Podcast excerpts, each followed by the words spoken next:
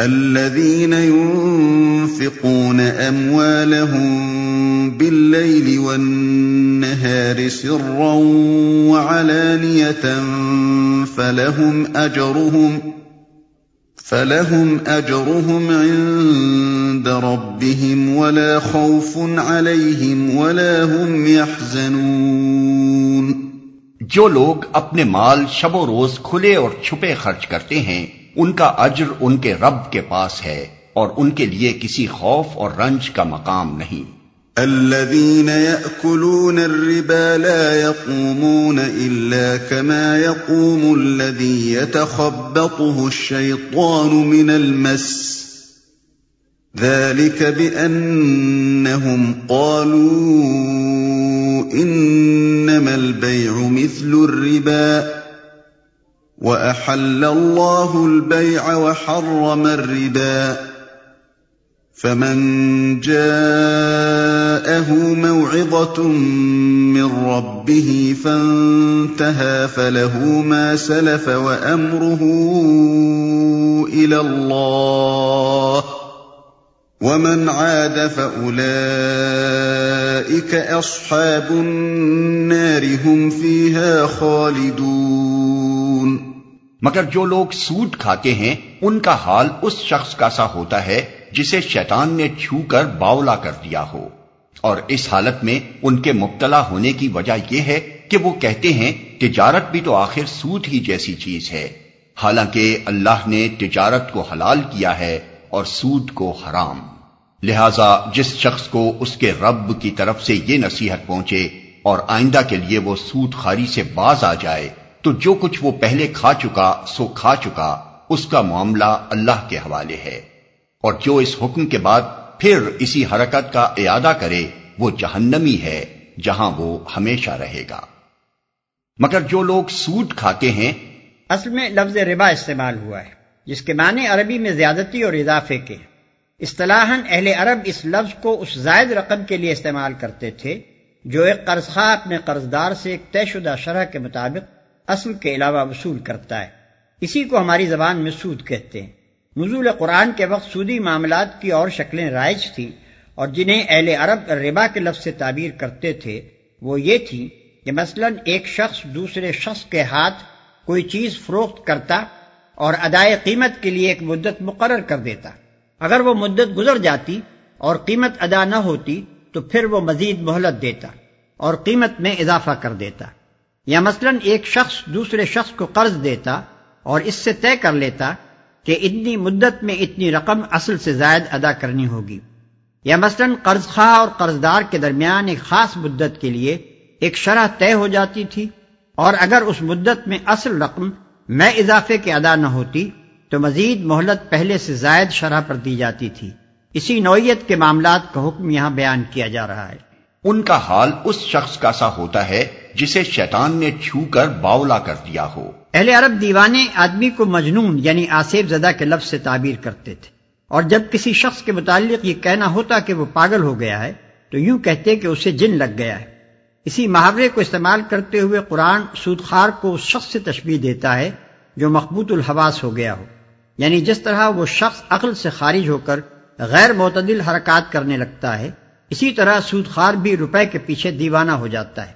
اور اپنی خود غرضی کے جنون میں کچھ پرواہ نہیں کرتا کہ اس کی سودخاری سے کس کس طرح انسانی محبت، اخوت اور ہمدردی کی جڑیں کٹ رہی ہیں۔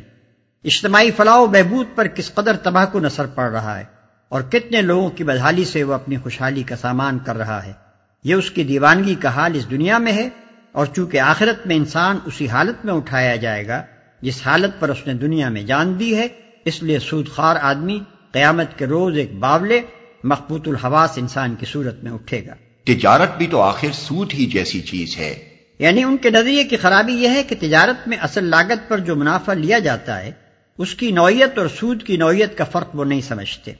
اور دونوں کو ایک ہی قسم کی چیز سمجھ کر یوں استدلال کرتے ہیں کہ جب تجارت میں لگے ہوئے روپے کا منافع جائز ہے تو قرض پر دیے ہوئے روپے کا منافع کیوں ناجائز ہو؟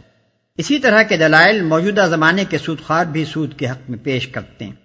وہ کہتے ہیں کہ ایک شخص جس روپے سے خود فائدہ اٹھا سکتا تھا، اسے وہ قرض پر دوسرے شخص کے حوالے کرتا ہے۔ وہ دوسرا شخص بھی بہرحال اس سے فائدہ ہی اٹھاتا ہے۔ پھر آخر کیا وجہ ہے؟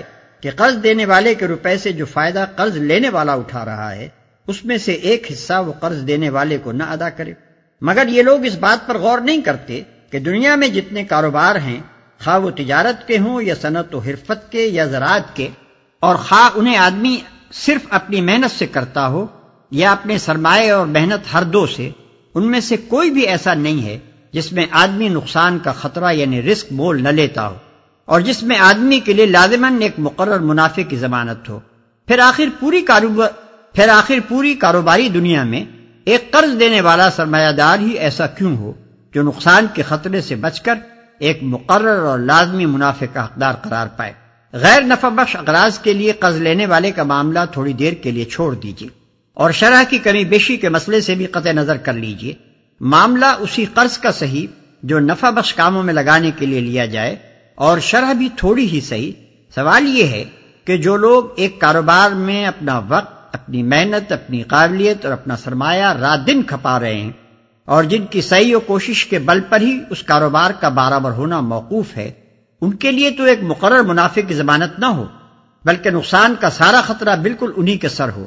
مگر جس نے صرف اپنا روپیہ انہیں قرض دے دیا ہو، وہ بے خطر ایک طے شدہ منافع وصول کرتا چلا جائے۔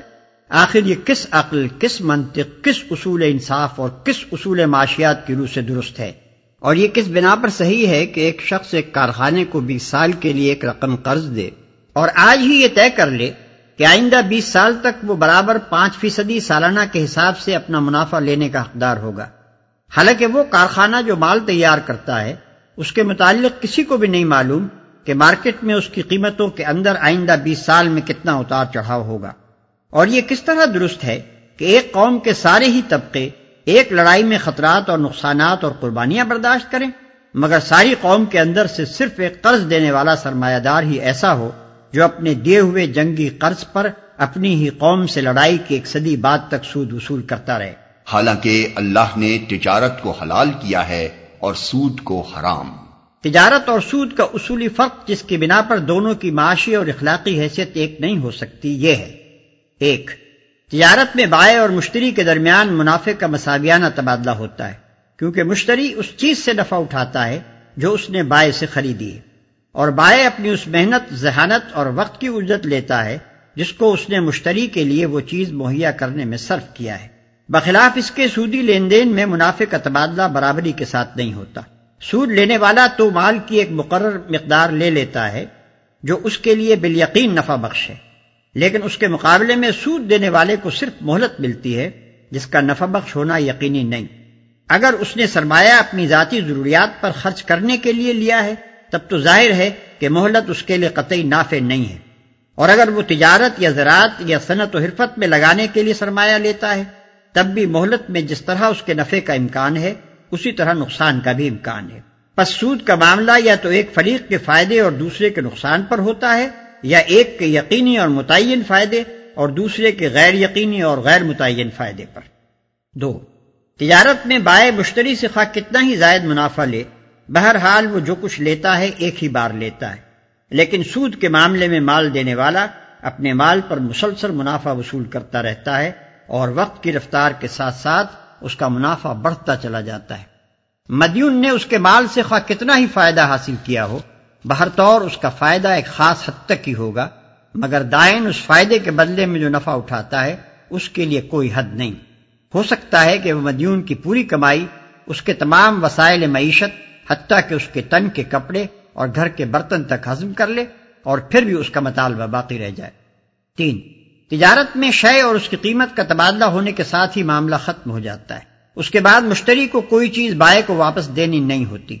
مکان یا زمین یا سامان کے کرائے میں اصل شے جس کے استعمال کا معاوضہ دیا جاتا ہے صرف نہیں ہوتی، بلکہ برقرار رہتی ہے اور بجنسی ہی مالک جائیداد کو واپس دے دی جاتی ہے۔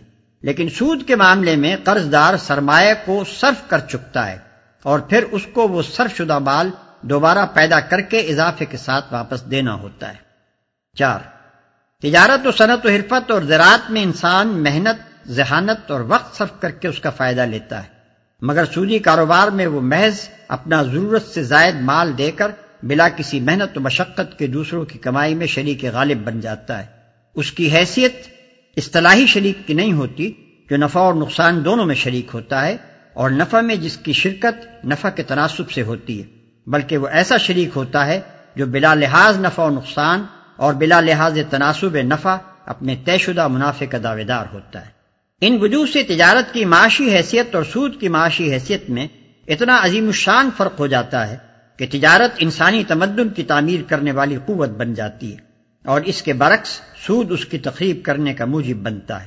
پھر اخلاقی حیثیت سے یہ سود کی عین فطرت ہے کہ وہ افراد میں بخل خود غرضی شقاوت، بے رحمی اور زر پرستی کی صفات پیدا کر دیتا ہے اور ہمدردی و امداد باہمی کی روح کو فنا کر دیتا ہے۔ اس بنا پر سود معاشی اور اخلاقی دونوں حیثیتوں سے نو انسانی کے لیے تباہ کن ہے۔ اس کا معاملہ اللہ کے حوالے ہے۔ یہ نہیں فرمایا کہ جو کچھ اس نے کھا لیا اسے اللہ معاف کر دے گا بلکہ ارشاد یہ ہو رہا ہے کہ اس کا معاملہ اللہ کے حوالے ہے۔ اس فقرے سے معلوم ہوتا ہے کہ جو کھا چکا سو کھا چکا کہنے کا مطلب یہ نہیں ہے کہ جو کھا چکا اسے معاف کر دیا گیا بلکہ اس سے محض قانونی رعایت مراد ہے۔ یعنی جو سود پہلے کھایا جا چکا ہے اسے واپس دینے کا قانون مطالبہ نہیں کیا جائے گا۔ کیونکہ اگر اس کا مطالبہ کیا جائے تو مقدمات کا ایک لامتنا ہی سلسلہ شروع ہو جائے جو کہیں جا کر ختم نہ ہو۔ مگر اخلاقی حیثیت سے اس مال کی نجاست بدستور باقی رہے گی جو کسی شخص نے سودی کاروبار سے سمیٹا ہو۔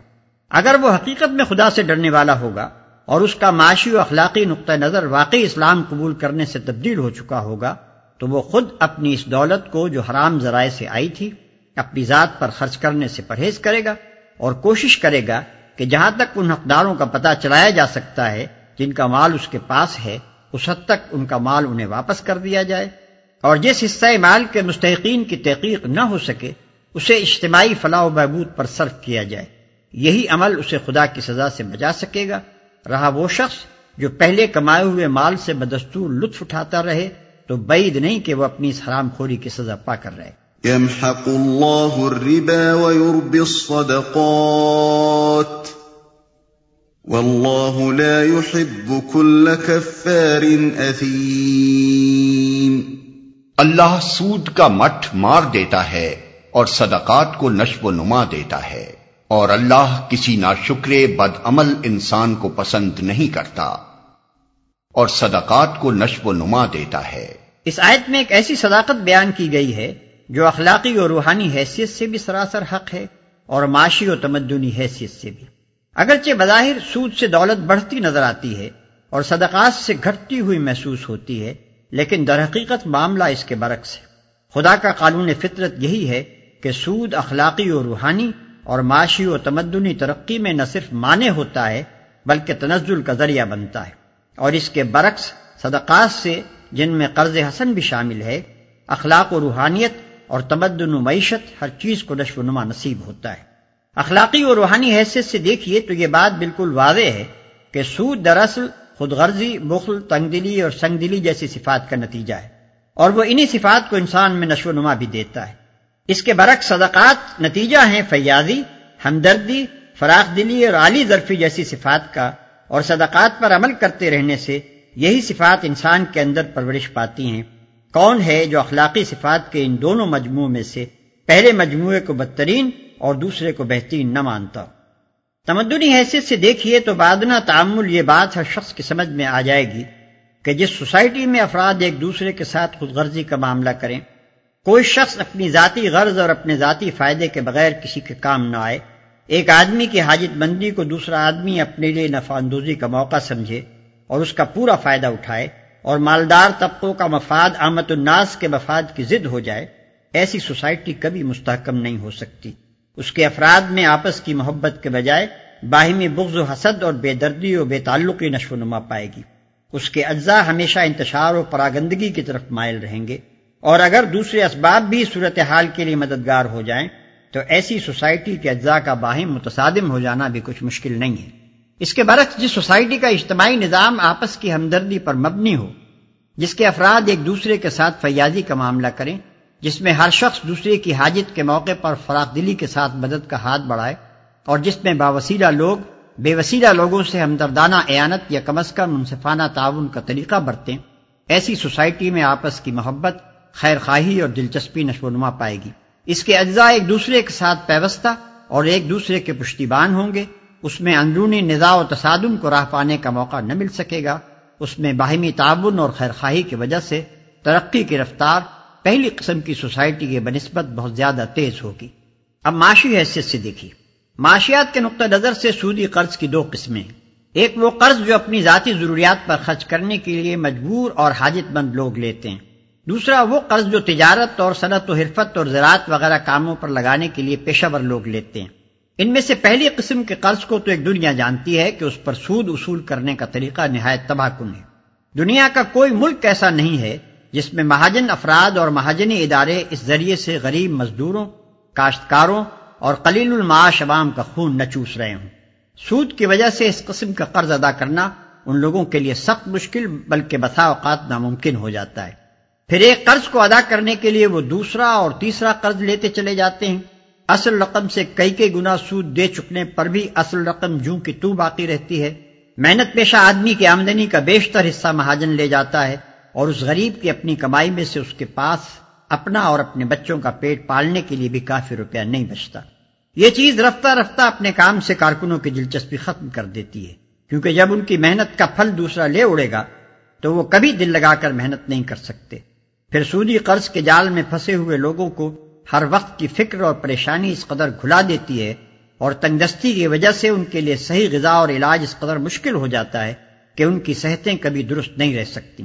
اس طرح سودی قرض کا حاصل یہ ہوتا ہے کہ چند افراد تو لاکھوں آدمیوں کا خون چوس چوس کر موٹے ہوتے رہتے ہیں، مگر بحیثیت مجموعی پوری قوم کی پیدائش دولت اپنے امکانی معیار کی بنسبت بہت کھٹ جاتی ہے اور معال کار میں خود وہ خون چوسنے والے افراد بھی اس کے نقصانات سے نہیں بچ سکتے، کیونکہ ان کی اس خود غرضی سے غریب عوام کو جو تکلیفیں پہنچتی ہیں، ان کی بدولت مالدار لوگوں کے خلاف غصے اور نفرت کا ایک طوفان دلوں میں اٹھتا اور گھٹتا رہتا ہے، اور کسی انقلابی ہی جان کے موقع پر جب یہ آتش فشاں پھٹتا ہے، تو ان ظالم مالداروں کو اپنے مال کے ساتھ اپنی جان اور آبرو تک سے ہاتھ دھونا پڑ جاتا ہے۔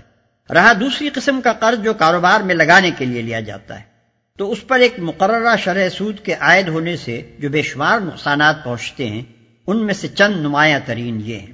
ایک، جو کام رائج الوقت شرح سود کے برابر نفع نہ لا سکتے ہوں، چاہے ملک اور قوم کے لیے کتنے ہی ضروری اور مفید ہوں، ان پر لگانے کے لیے روپیہ نہیں ملتا۔ اور ملک کے تمام مالی وسائل کا بہاؤ ایسے کاموں کی طرف ہو جاتا ہے جو بازار کی شرح سود کے برابر یا اس سے زیادہ نفع لا سکتے ہوں چاہے اجتماعی حیثیت سے ان کی ضرورت اور ان کا فائدہ بہت کم ہو یا کچھ بھی نہ ہو۔ دو، جن کاموں کے لیے سود پر سرمایہ ملتا ہے، خواہ وہ تجارتی کام ہو یا صنعتی یا زراعتی، ان میں سے کوئی بھی ایسا نہیں ہے جس میں اس امر کی ضمانت موجود ہو کہ ہمیشہ تمام حالات میں اس کا منافع ایک مقرر میاد مثلا پانچ، چھ یا دس فیصدی تک، یا اس سے اوپر اوپر ہی رہے گا اور کبھی اس سے نیچے نہیں گرے گا۔ اس کی ضمانت ہونا تو درکنار کسی کاروبار میں سرے سے اسی بات کی کوئی ضمانت موجود نہیں ہے کہ اس میں ضرور منافع ہی ہوگا، نقصان کبھی نہ ہوگا۔ لہذا کسی کاروبار میں ایسے سرمایہ کا لگنا، جس پر سرمایہ دار کو ایک مقررہ شرح کے مطابق منافع دینے کی ضمانت دی گئی ہو، نقصان اور خطرے کے پہلوؤں سے کبھی خالی نہیں ہو سکتا۔ تین، چونکہ سرمایہ دینے والا کاروبار کے نفع و نقصان میں شریک نہیں ہوتا، بلکہ صرف منافع اور وہ بھی ایک مقرر شرح منافع کی ضمانت پر روپیہ دیتا ہے۔ اس وجہ سے کاروبار کی بھلائی اور برائی سے اس کو کسی قسم کی دلچسپی نہیں ہوتی۔ وہ انتہائی خود غرضی کے ساتھ صرف اپنے منافع پر نگاہ رکھتا ہے اور جب کبھی اسے ذرا سا اندیشہ لاحق ہو جاتا ہے کہ منڈی پر کساد بازاری کا حملہ ہونے والا ہے، تو وہ سب سے پہلے اپنا روپیہ کھینچنے کی فکر کرتا ہے۔ اس طرح کبھی تو محض اس کے خود غرضانہ اندیشوں ہی کی بدولت دنیا پر کساد بازاری کا واقعی حملہ ہو جاتا ہے اور کبھی اگر دوسرے اسباب سے کساد بازاری آ گئی ہو تو سرمایہ دار کی خود غرضی اس کو بڑھا کر انتہائی تباہ کن حد تک پہنچا دیتی ہے۔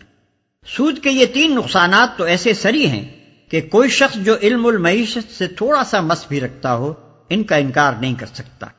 اس کے بعد یہ مانے بغیر کیا چاہ رہا ہے کہ فی الواقع اللہ تعالیٰ کے قانون فطرت کی روح سے سود، معاشی دولت کو بڑھاتا نہیں بلکہ گھٹاتا ہے۔ اب ایک نظر صدقات کے معاشی اثرات و نتائج کو بھی دیکھ لیجیے اگر سوسائٹی کی خوشحال افراد کا طریقہ کار یہ ہو کہ وہ اپنی حیثیت کے مطابق پوری فراغ دلی کے ساتھ اپنی اور اپنے اہل و عیال کی ضروریات خریدیں، پھر جو روپیہ ان کے پاس ان کی ضرورت سے زیادہ بچے اسے غریبوں میں بانٹ دیں تاکہ وہ بھی اپنی ضروریات خرید سکیں۔ پھر اس پر بھی جو روپیہ بچ جائے، اسے یا تو کاروباری لوگوں کو بلا سود قرض دیں یا شرکت کے اصول پر ان کے ساتھ نفع و نقصان میں حصے دار بن جائیں یا حکومت کے پاس جمع کر دیں کہ وہ اجتماعی خدمات کے لیے ان کو استعمال کرے۔ تو ہر شخص تھوڑے سے غور و فکر ہی سے اندازہ کر سکتا ہے کہ ایسی سوسائٹی میں تجارت اور صنعت اور زراعت ہر چیز کو بے انتہا فروغ حاصل ہوگا۔ اس کے عام افراد کی خوشحالی کا معیار بلند ہوتا چلا جائے گا اور اس میں بحثیت مجموعی دولت کی پیداوار اس سوسائٹی کی بنسبت بدرجہ زیادہ ہوگی جس کے اندر سود کا رواج ہو۔ اور اللہ کسی نا بد عمل انسان کو پسند نہیں کرتا۔ ظاہر ہے کہ سود پر روپیہ وہی شخص چلا سکتا ہے جس کو دولت کی تقسیم میں اس کی حقیقی ضرورت سے زیادہ حصہ ملا ہو۔ یہ ضرورت سے زیادہ حصہ جو ایک شخص کو ملتا ہے، قرآن کے نقطۂ نظر سے دراصل اللہ کا فضل ہے۔ اور اللہ کے فضل کا صحیح شکر یہ ہے کہ جس طرح اللہ نے اپنے بندے پر فضل فرمایا ہے، اسی طرح بندہ بھی اللہ کے دوسرے بندوں پر فضل کرے۔ اگر وہ ایسا نہیں کرتا، بلکہ اس کے برعکس اللہ کے فضل کو اس غرض کے لیے استعمال کرتا ہے کہ جو بندے دولت کی تقسیم میں اپنی ضرورت سے کم حصہ پا رہے ہیں، ان کے قلیل حصے میں سے بھی وہ اپنی دولت کے زور پر ایک ایک جز اپنی طرف کھینچ لے۔ تو حقیقت میں وہ ناشکرہ بھی ہے اور ظالم جفاکار اور بد عمل بھی۔ ان الذين امنوا وعملوا الصالحات واقاموا الصلاه واتوا الزكاه لهم اجرهم عند ربهم ولا خوف عليهم ولا خوف عليهم ولا هم يحزنون ہاں جو لوگ ایمان لے آئیں اور نیک عمل کریں اور نماز قائم کریں اور زکات دیں، ان کا اجر بے شک ان کے رب کے پاس ہے اور ان کے لیے کسی خوف اور رنج کا موقع نہیں۔ اس رکوع میں اللہ تعالیٰ بار بار دو قسم کے کرداروں کو بالمقابل پیش کر رہا ہے۔ ایک کردار خود غرض، زر پرست شائلاق قسم کے انسان کا ہے، جو خدا اور خلق دونوں کے حقوق سے بے پرواہ ہو کر روپیہ گننے اور گن گن کر سنبھالنے اور ہفتوں اور مہینوں کے حساب سے اس کو بڑھانے اور اس کی بڑھوتری کا حساب لگانے میں منہمک ہو۔ دوسرا کردار ایک خدا پرست، فیاض اور ہمدرد انسان کا کردار ہے، جو خدا اور خلق خدا دونوں کے حقوق کا خیال رکھتا ہو، اپنی قوت بازو سے کما کر خود کھائے اور دوسرے بندگان خدا کو کھلائے اور دل کھول کر نیک کاموں میں خرچ کرے۔ پہلی قسم کا کردار خدا کو سخت ناپسند ہے۔ دنیا میں اس کردار پر کوئی صالح سوسائٹی نہیں بن سکتی اور آخرت میں ایسے کردار کے لیے غم و اندوہ اور کلفت و مصیبت کے سوا کچھ بھی نہیں۔ بخلاف اس کے اللہ کو دوسری قسم کا کردار پسند ہے۔ اسی سے دنیا میں صالح سوسائٹی بنتی ہے اور وہی آخرت میں انسان کے لیے موجب فلاح ہے۔ الذين اتقوا الله وذروا ما بقي من الربا